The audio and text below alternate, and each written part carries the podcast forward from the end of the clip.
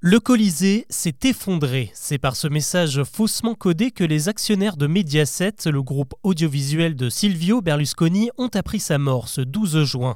De quoi faire froid dans le dos car aujourd'hui, rien ne peut prédire l'avenir de l'empire du Cavaliere qui s'est éteint à 86 ans sans désigner d'héritier. Alors de quoi parle-t-on au juste? Mis à part sa grande carrière en politique, Silvio Berlusconi laisse derrière lui sa holding baptisée Fininvest qui regroupe quatre secteurs d'activité.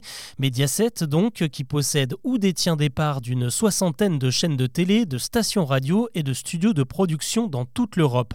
Il y a aussi Mondadori et sa galaxie de maisons d'édition et de magazines de presse, la banque d'investissement Mediolanum et enfin le club de foot de la ville de Monza engagé en Serie A, la première division italienne.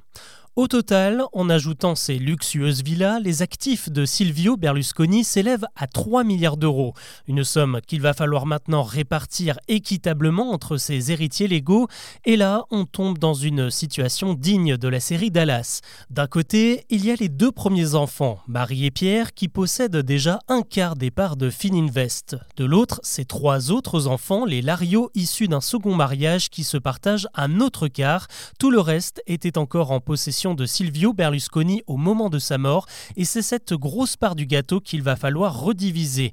Problème, si on partage équitablement, eh bien les Lario se retrouveront actionnaires majoritaires, ce qui pourra coincer chez les deux autres. Et à tout cela, il faut encore rajouter Marta, la dernière compagne de Berlusconi, qui peut prétendre à un tiers de sa fortune. Il va y avoir du sport, comme on dit, surtout que les héritiers du Cavaliere ne sont pas les seuls à lorgner sur l'empire Fininvest. Lors de l'admission de Berlusconi à l'hôpital en avril dernier, le cours de l'action a bondi, preuve que de nombreux investisseurs extérieurs pourraient être intéressés. Et c'est le cas d'un autre géant du secteur, le groupe français Vivendi de Vincent Bolloré, qui devrait faire une offre dans les prochains mois. Si tout le monde ne parvient pas à un accord à l'amiable, c'est une véritable guerre de succession qui pourrait être déclarée.